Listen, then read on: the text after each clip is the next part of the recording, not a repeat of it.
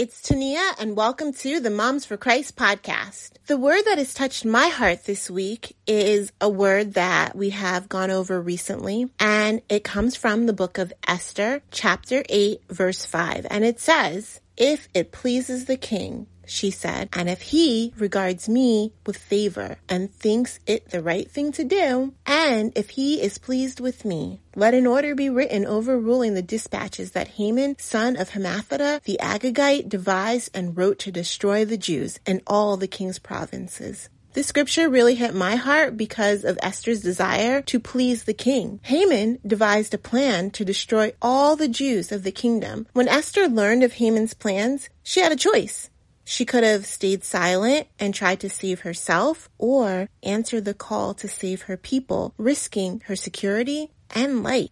Instead, she prepared herself and the people so that she could confidently bring a petition before the king, saving her people. It wasn't enough for her to prepare in her own way. She went before the king desiring that he would be pleased with her. She understood everything she had done meant nothing if the king was not pleased. One of my favorite fruits is grapes. There have been times I've seen them in the store and brought them based on how delicious and pleasing they look to me. I remember how disappointed I've been when I would get home after washing them and eat a few, only to find that they were bitter or tasteless. How displeasing. I don't want to be like those grapes to the Lord.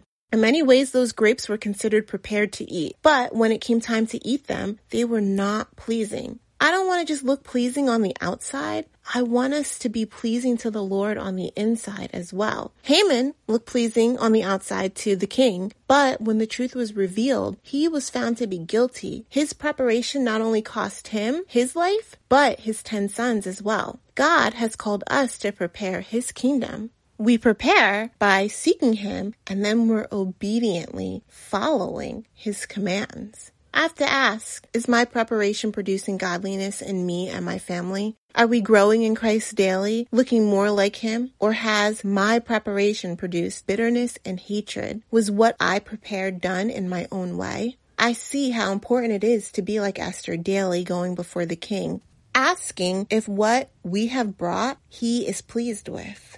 Thank you, Lord, for your word and the conviction it brings. I pray it will cause us to grow in you. Lord, please teach us to prepare in a way that is pleasing to you. Let us seek you, getting to know you more, finding out what is pleasing to you, and then doing it. Lord, let what we bring to you be something that you would not only find pleasing, but that you would be pleased with us. Amen. God bless and have a wonderful week. I will speak to you again soon.